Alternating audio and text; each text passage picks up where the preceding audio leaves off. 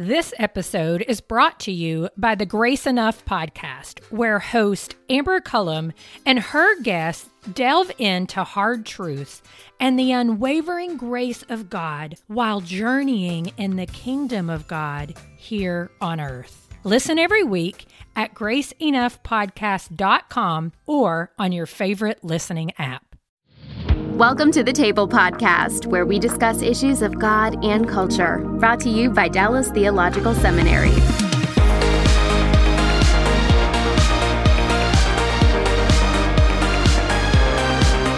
Welcome to The Table. We discuss issues of God and culture. I'm Darrell Bock, Executive Director for Cultural Engagement at Dallas Theological Seminary.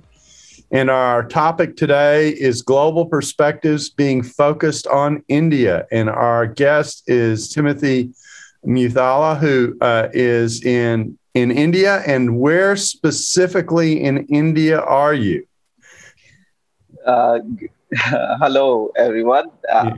I am in the southern part of India, uh, in a state called Telangana. Mm-hmm. And uh, I'm in the capital city of that state, which is called as Hyderabad. Okay. Uh, so uh, probably some of you might have come across uh, people from my state uh, in the I T sector. Usually there would be one. So it's quite popular for uh, I T industry. So Hyderabad's located kind of in the middle of the country in the southern sector. Is that is that a fair description for where it's located? Uh, yes, it's kind of uh, south uh, east, I would say. Okay. Yeah. Okay. South Central, they say. Yes, South Central.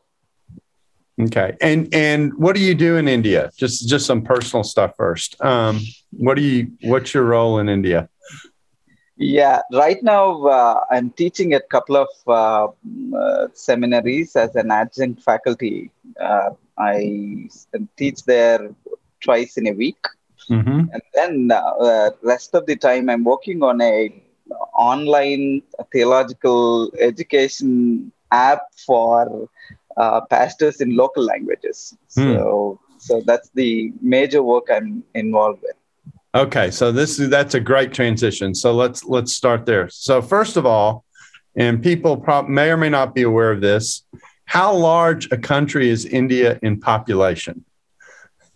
Wow, it's it's only second to China. Okay. Uh, in India is uh, a one point four billion uh, populated country. So, yeah, I think only we have China ahead of us.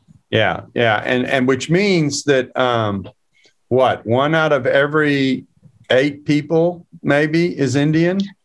Uh, true, because yeah, it's it's seven odd billions yeah, across the world. Yeah. So of course, probably yeah. seven or eight people. Yeah, so uh, it's okay. So that explains why cricket is so popular around the world. Uh, we'll talk about that later. Um, and uh, and here's the thing. Here's I'll tell you a story before I ask this question. You you get a chuckle out of it. Um, uh, At one point, of course, I go over to India on a regular basis to teach. And at one point I thought, you know, I'm going to sit down and see if I can learn the language that's spoken in India, other than English, of course, and uh, uh, what the national language is. And then I did my work and figured out there is no such thing. Uh, there are many languages in India. So um, just to give people a, a, a sense of what that is, um, what are some of the major languages across the entirety of the country? Wow, that's a uh, it, probably a difficult question because we, we have more than one thousand languages, okay, uh, which are listed as languages spoken by different ethnic groups. Uh, But twenty-one languages are counted as official languages in the country. twenty-one, uh, just twenty-one. Just twenty-one. Yeah. So, and the, the states are also divided according to the languages initially. Uh, hmm. So that's one criteria in which uh, the states were divided. Uh, yeah, probably out of the twenty-one, I would bring it down to eight languages that are okay. More that popular. Simplifies it significantly. Just eight languages yeah. You need to learn to get around in India. If you don't, if they can't use English, go ahead. That's, that's true. So Hindi is the most popular language uh, with almost. Uh, I mean, I, I cannot think of the percentage, but. Uh, uh, Almost all the states, except few uh, states, uh, probably are the exceptional, but uh, uh, most of the states would understand uh, the Hindi as a uh, language in the marketplace, I would say, uh, except two or three states which do not probably are exposed to uh, Hindi. But uh, official language, in a way, is uh, Hindi after English. So Hindi and English are the languages in which governments tries to uh, convey to the people across the nation. Uh, but even the local languages are very strong. So uh, local dialects are also used by the governments uh, uh, whenever they want to communicate. So after Hindi, I would say Bengali is another language. Tamil is another language. Telugu is my own native language, which is also on the top, like fourth uh, highest speaking uh, language. And then uh, Kannada is one.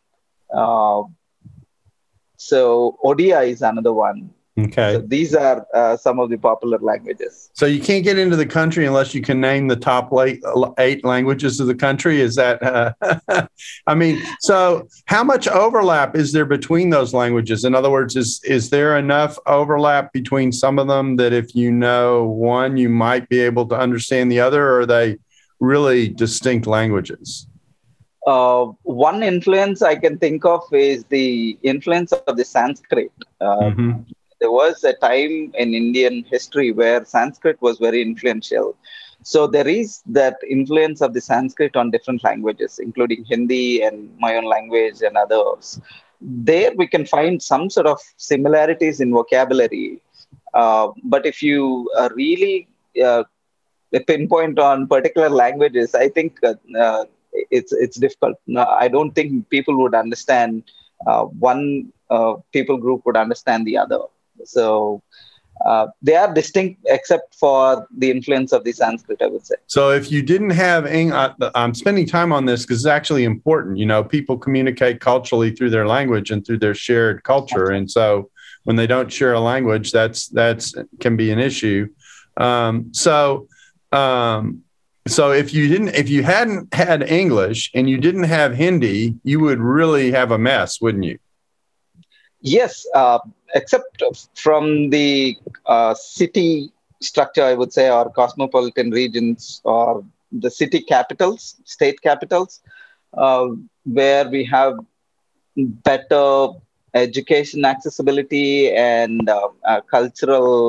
Uh, uh, I, I, I'm looking for a word that would uh, get us through. So uh, the cultural influence of uh, English and other languages is more seen in the cities. So they, except in cities, uh, rest of the uh, towns and villages, I think it is very difficult to navigate with the Hindi and English.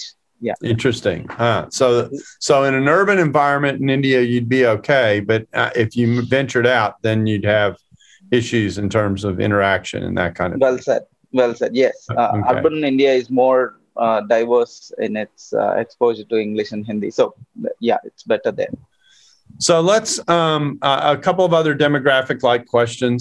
um uh, uh how so, I, I guess I want to the way I want to ask this is, since I'm assuming that languages connect to some degree to the various ethnicities that are a part of of India. So it, the ethnic the ethnic background of the country is as diverse as the language diversification. Is that, would that be fair to say? Uh, absolutely. Yes. Uh, I think language definitely has ethnic background uh, behind it. So uh, yes, that's, I think, correct to say. So uh, uh, all this to say that Uh, the Indian culture is a real uh, mix of a variety of cultures and backgrounds, variety of histories, et cetera, uh, that has been uh, a challenge. Uh, let me add one more element to the equation, and I'm speaking as someone who knows very little about Indian history, um, but that is there was a time when India and what is now Pakistan were um, connected to each other. Is that correct? Yes, uh, that's true. And that and that separation happened, what, in the nineteen forties? Am I correct about that? Yeah, India won its or got its independence from the British Empire uh, in nineteen forty-seven. Okay. By then, uh, larger India included Pakistan, and also on the other side, uh, on the uh, eastern side, we have Bangladesh. Which was okay, I was going to ask India that next. Before. So good. so, so it was also part of India. So and part of that, and what, uh, if I may, what motivated that divi- division, both with Pakistan and Bangladesh? Was that primarily religious, ethnic, cultural, a mix? What what produced that? It it, it is more on religious basis. It appears to be uh, because uh, certain groups of people insisted on having uh, a nation uh, for the people who subscribe to Islam. So. Uh, it, yeah, I think it was done on religious basis. So I know that's the case with Pakistan. Is that also true of Bangladesh, that it's is Islamic influence, or is it another religion? Uh, probably it was on the basis of, uh, uh, I think there probably it was Bangla, uh, hmm. uh, Bengal, and uh, there was... Uh, I don't remember exactly what's the reason. Uh, probably uh, I want to just step away from that. Yeah. Okay. All right. Fair enough. Yeah. So he, so let me back up. So all, now all this is important background because I'm actually working to this question I'm going to ask now, which is that um, it would be, would it be fair to say that India, at least currently, sees itself as primarily a Hindu nation? Uh, or is that an influence from a certain segment of India that currently has power? In other words, what's the re- what's the religious makeup of the nation is actually what I'm asking. Yeah. Uh, originally, if we go back to the Indian history, we, we find uh, India to be uh, rather sm- a group of small nations coming together. Uh, each uh, geographical location was actually ruled by different kings. Uh, but the major consolidation came with the, the rulers who came from the outside. Either it is from the uh, Mughal rulers uh, from the Middle East, Persian Mughal rulers from the Middle East, or uh, the rulers that came after uh, the Dutch Middle East, uh, the Dutch and East Indian Company uh, uh, Uh, uh, rulers that have come. So they are the ones who actually consolidated India, which was before uh, a group of different nations uh, ruled by different kings. Uh, if we go to the religious background of India, probably uh, I would say Indian uh, Hinduism is also a difficult term to actually understand today because Uh, people say, especially many scholars would say, Hinduism as it is uh, defined and described today is much different from what it was earlier. Hmm. Uh, in, uh, Hinduism in itself is so diverse that uh, you cannot speak of Hinduism, but you have to speak about Hinduisms. Okay. Uh, so it is so uh, diverse. So that's one uh, difficulty uh, that we have when we speak about Hindu. Ism. Uh, Hinduism practiced in different ethnic groups or different cultural paths is much different from uh, some of the ways in which uh, people uh, claim that to be uh, Hinduism. So that's part of the problem. Uh, but India as Hindu uh, nation, I think, is a uh, term that has been uh, uh, coming up Uh, only in the recent t- times. If I'm not wrong, maybe from nineteen twenties and thirties, there was this movement that began by a group of people uh, who began to think and see India as a uh, Hindu Rashtra or Hindu state. Uh, but before that, it's it's difficult to see if, we, if anybody saw India as a whole, as a Hindu nation. Uh, okay. Today... Only a, a group of people who claim it, uh, uh, uh, who wants uh, to claim India for Hindus.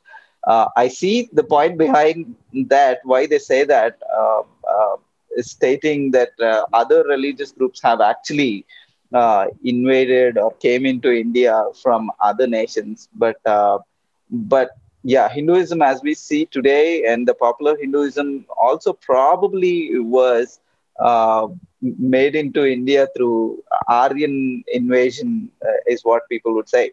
Yeah, if you want me to expand on that, maybe we can. No, that's enough. Uh, what what I'm trying to do is to paint the picture of how complex the culture of India is, uh, that the church has to operate in. And uh, so let me ask one other background question, and that is, uh, what are the major religions in India? And kind of if you can rank them in size, if that's possible. Um, India is a land of uh, religions, we should say. Uh, uh, India uh, was the birthplace of uh, some of the uh, religions. Uh, if we include Hinduism, Hinduism is the largest religion, then Islam is the second largest religion. Uh, then probably is uh, uh, Sikhism, then comes Jainism, Buddhism, Christianity. Uh, these are uh, the major religions I, I, I can think of, but uh, there is a presence of uh, Jewish settlement also in India from the time before Christ, actually. Uh, so, yeah. so um, uh, how do I want to ask this? Um, so is uh, is the uh, influence of Hinduism significantly greater than those other religions, or are they about the same in number? Because you You mentioned four or five. Yeah. Uh, I think if we think about Jainism, Sikhism, and Buddhism, they, they are more like a reaction to Hinduism. So uh, I, I would say Hinduism has predominant influence on Indian culture for sure.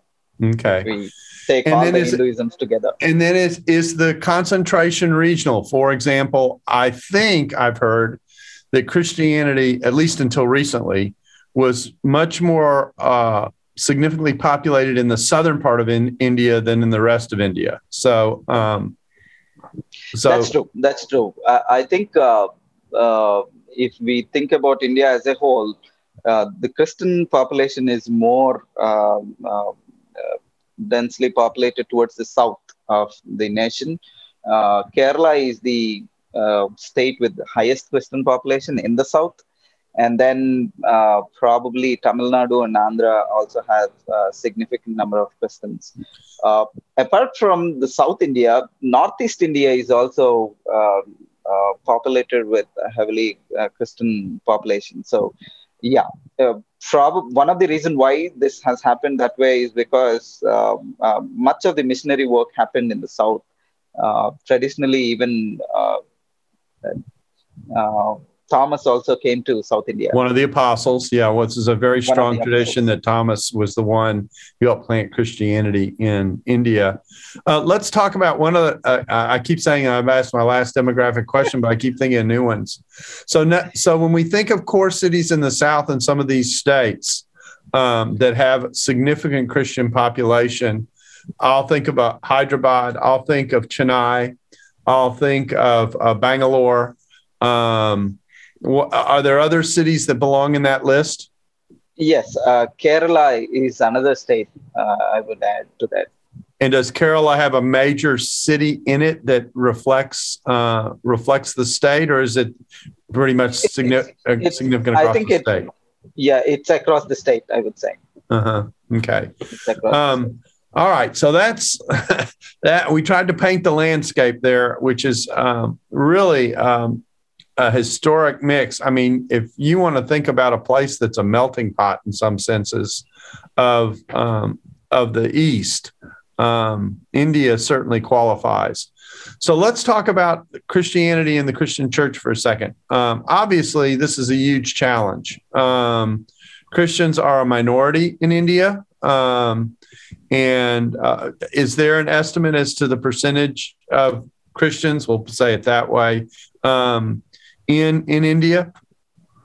Yes. Official statistics say uh, that there is, there are only three percent of uh, the whole population out of one point four billion. It's only three percent uh, to four percent probably now. Uh, that's the official statistics about Christianity. So I'm trying to think through what that would be. That's still um, several million believers, right? Yeah. Um, forty million? forty million. Okay. So forty million Christians in a country of one point four billion. The numbers are, are large. Um, yeah. And of course, the challenge for the church, or one of the challenges of the church, my understanding would be, is that um, you have a lot of people who lead churches and lead Christians, but they're not all significantly trained uh, to be pastors. Is that also a fair description of the situation in the country? Yes. Uh, when it comes to the leadership and the church uh, responsibilities, uh, definitely most of the pastors are not trained. Uh, they, they believe that Lord has called them probably after they are saved uh, in a church. Uh, then usually they uh, stay under the pastor for some time.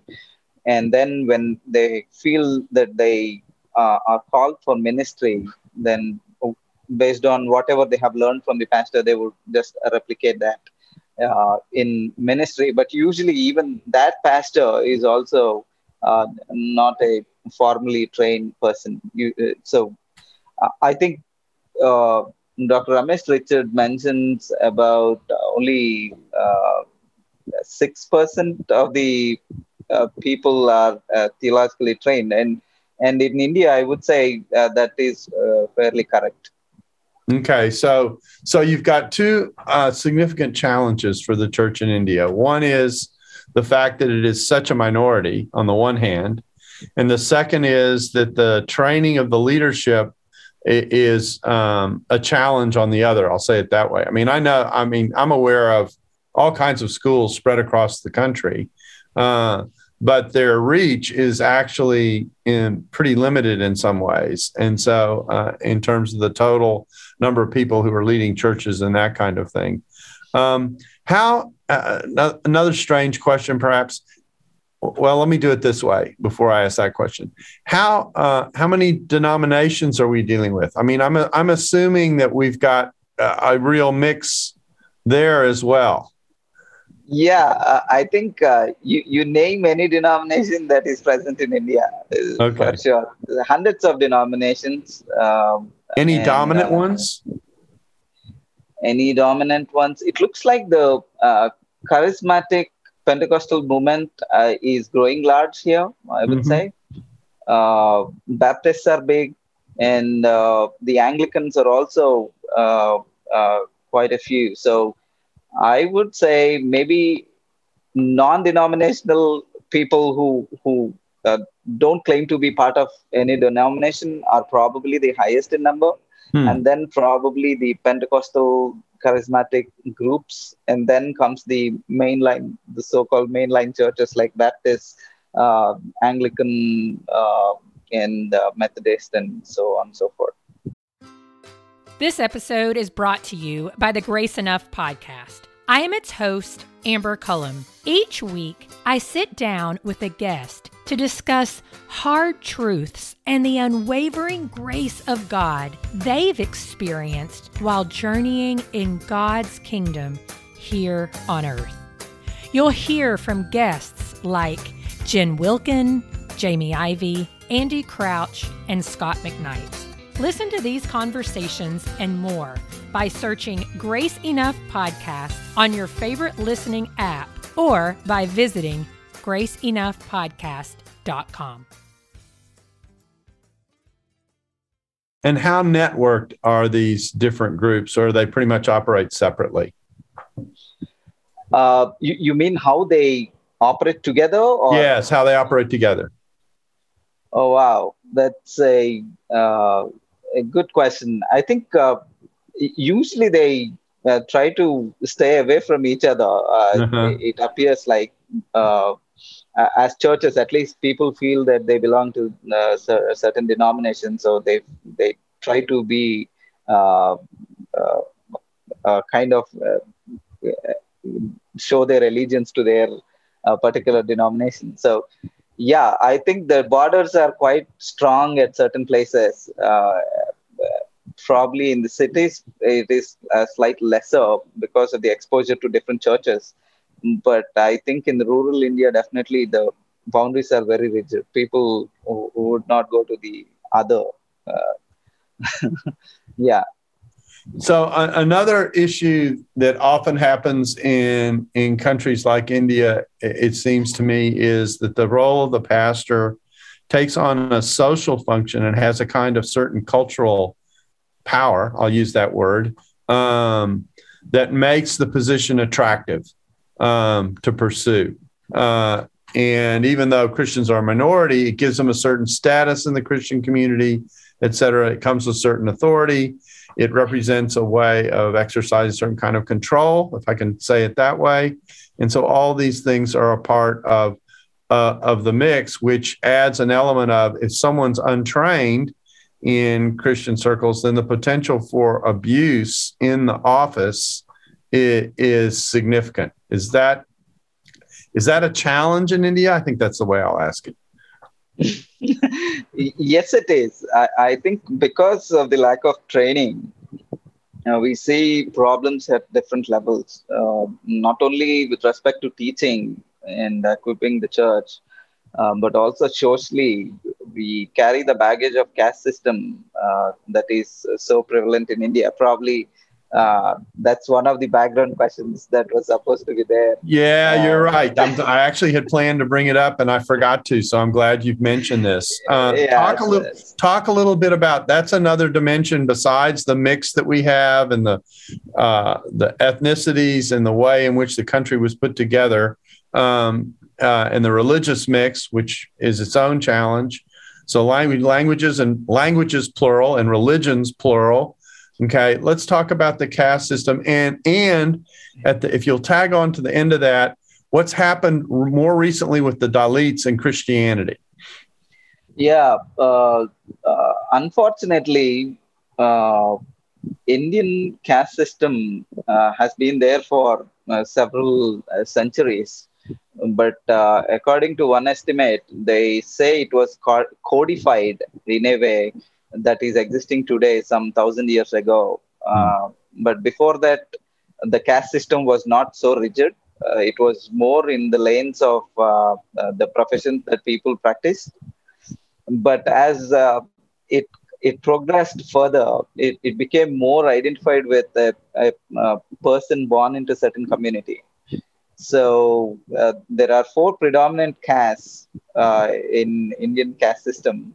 Uh, the uh, the Brahmins, the Kshatriyas, the uh, uh, peasants, and then uh, uh, then comes uh, uh, the untouchables, or uh, the ones who are uh, uh, they are not untouchables, but they are the ones who are uh, the below ones. They are also other group of people who don't even fit into this category. So they are called uh, Avarna, or those who don't even fall into the uh, caste system. Uh, so these four groups have been part of the uh, society, and uh, uh, predominantly the first three classes have been exercising kind of uh, leadership in the society at various levels. The priestly class, the warrior class, and then peasant uh, or the business class. So these people were uh, controlling the society for ages. And then comes the uh, uh, the section of people who are expected to serve the above classes. Uh, so that's a brief. Uh, yeah, that's, and so and and just to be clear, if you're in those bottom layers, um, I, I'm not sure quite how to ask this, so I'll just do the best I can. You're actually not viewed as being, I'll say it this way, you can correct me, as human as the other classes. Is that is that a fair characterization? Yes. Uh, if you fall out of these four castes, uh, four, four groups, then uh, they, they didn't have any caste, or they didn't have any recognition. So uh, people would say uh, they were treated as if uh, they were not even human. So mm-hmm. that's that's the level of discrimination you see. Uh, so if you are in the caste system, the fourth level of people were treated badly. Uh, uh, as you uh, come inversely proportional, yeah. then uh, the people who uh, are not considered as part of these four are even more uh, treated inhumanly. They, mm. they are not even treated as, as human beings. Uh, if I want to connect it to the uh, Christianity now, yeah. uh, th- that's why I started this word with uh, this discussion, especially on caste, with unfortunately, because Uh, when Christianity came to India through missionaries, uh, primarily it, it attracted the uh, people who are considered to be untouchables, or mm. people who are considered to be outcasts, uh, who are ma- not part of other castes, or who are uh, really treated bad in the society. They were the ones who who, who were attracted to the gospel first, and they uh, openly and uh, outrightly and Uh, embrace the gospel. And uh, ever since uh, th- that stigma uh, of Christianity being associated with the lower classes or lower castes uh, just remained that way. Uh, things have changed uh, from there uh, to now, um, but not significantly. Still, we we we hear uh, now and then if if if a person is uh, a Christian, then probably Uh, people would assume that they are from certain castes, or from the Avarna, or from the uh, class uh, that is uh, once untouchable. And so, go ahead. Uh, so, so when we think about the Dalits, which I, I, I am I right that the Dalits are more in the northern part of India than they are in the southern part of India? Or they spread across the country. They are spread across the country. So okay. all these castes, all the four castes that I mentioned and the untouchables, uh, all of them are spread across uh, the country. Uh, you you find them in uh, almost in every village. You will have the four uh, classes. Uh, uh, so probably the, the number might vary. Usually the Brahmins are lesser in number. The first uh, top people are less in number, but uh, yeah, Dalits are spread across the nation. So here, here's, I guess, my last question, because we're running out of time. Uh, and this has been great, uh, Timothy. Um, uh, what do you, if you were to list the challenges for the church, okay, and we've already listed, I think, some of them, the fact that it's a minority, the fact that it's got, that there is a dominating culture that has a long history that's a part of the identity of the nation, Uh, uh, the variety of languages and cultures that Christianity has to cope with in the country, the way in which uh, the Christian denominations um, operate, uh, you know, uh, kind of uh, to themselves. Um, besides that, if that wasn't enough, uh, what other challenges exist for the church today? And are there particular challenges that exist? Because my understanding is, is that the level of pressure on the church has increased significantly more recently.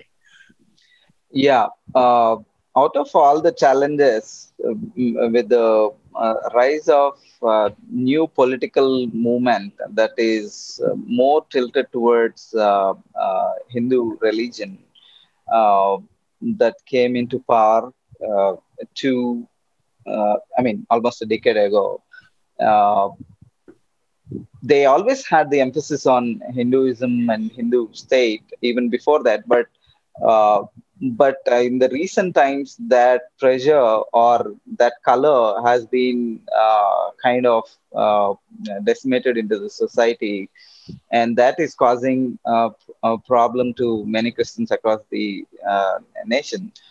Uh, Yeah, that's the biggest challenge I see, especially w- with respect to interreligious uh, uh, tensions that uh, we see across the nation. On one side, uh, uh, as a democratic nation, we are given the privilege of practicing our own religion. Uh, but on the other side, there is this uh, new uh, uh, ideology that is being promoted, saying uh, an Indian should be a Hindu. So they are trying to uh, replace uh, the words with each other, which is uh, a, a problem, because India has always been a, uh, a nation with several cultures, with uh, several uh, religions uh, living here, coexisting uh, in this place. So that's a big problem that we are facing right now. And I see that it will continue to uh, uh, grow as we move forward uh, uh, uh, uh, in ministry. So that's one major problem, I would say. The second major problem I would say is within the Christians. I think uh, uh, there is, as we already mentioned it, there is a lack of uh, uh, theological training uh, to the people who are really working uh, at the grassroots level. So that's one issue that probably uh, needs to be addressed uh, as we move forward. And if we, uh, even though uh, Indian Christians are only three to four or five percent of the total population of India, but still that is a significant number. Uh, and uh, to cater to such a huge number, we need more leaders, more resources uh, uh, are needed. So that's one of the challenges that I see going forward uh, to equip the uh, already Christians in India. Uh, yeah, these are the two major challenges I see, but uh, COVID has brought in uh, new challenges with uh, digital Uh, and necessities. In much of the rural India is not uh, digitally prepared for such a uh, change. So uh, that's another new dimension that we are seeing today. So there's an intense uh, intensification of the isolation that the pandemic has brought, that um, because these churches are not able to work at a digital level, um, leave them very, very isolated. Yes, uh, I, I think uh, many people were isolated because of this new situation, and people had to migrate to uh, places, especially to their native places from where they came from. Uh, so this has definitely disrupted uh, the ministries. And I've been speaking to a, a pastor recently, and he was saying uh, uh, his his church is more located in an urban setting, but it, it It's a place where there, is, there are certain companies located. So most of the people during the pandemic have migrated from this region to their uh, villages. So uh, they are left with very few people in the church now. So oh, wow. Um, let me ask you one final question, uh, at least in this go around. And that is, um, what about the atmosphere of the communities within the churches? Um, and I guess my question would go something like this. When you think about grace and legalism um, uh, within the church communities, how much of an appreciation is there of grace, and how much legalism exists in the churches in India? Wow. Uh, yeah, you asked a, a question which is very broad for sure. But yeah, uh, uh, yeah. I would say uh, it, it would be more on a legalistic note uh, mm-hmm. than uh, a grace-based. Uh, uh, so trying to uh, give people do's and don'ts, and uh, a certain uh, groups of people trying to uh, kind of uh, uh, hold the positions in the church and trying to control. Uh, even caste system is played uh, in certain caste. That's actually why I asked the question, is because the influence of the caste system would be open to that kind of a move. Very true. So uh, the the cultural nexus, or the whatever is happening in the society, is also uh, uh, prevalent in the church, sadly, which which is not supposed to be the case. But you oftentimes you see that's what is prevailing. You think about marriages, you think about certain uh, functions, uh, uh, uh, house dedications or things like that. Uh, immediately you see that color uh, of uh, uh, certain uh, uh, shade of their caste coming into play. Uh, I would say uh, that is the case uh, uh, that is prevailing, but uh, there are some good new movements. Uh, there, are, there are good movements that uh, try to overcome those barriers. Uh, but I think we have a long way to go with respect to those things. Interesting. Well, Timothy, I want to thank you for uh, joining us on the table and kind of giving us a global perspective on India and helping people who may not know very much about the country at all, uh, a glimpse of what's going on uh, there. Um, and so I want to just thank you for, for speaking with us. And I want to thank you for uh, our audience for joining us on the table today. And please do subscribe to the show uh, on your favorite podcast app and leave us an honest review. These uh, this helps us to have more people discover what we're doing uh, with the table and with these conversations. And we hope you'll join us again next time on the table, where we discuss issues of God and culture. Thanks for listening to the Table Podcast. Dallas Theological Seminary. Teach truth, love well. This episode was brought to you in part by the Truce Podcast. The new season examines the connection between some evangelicals and the Republican Party with the help of world-class historians. Subscribe to Truce in your podcast app or listen at truce podcast dot com.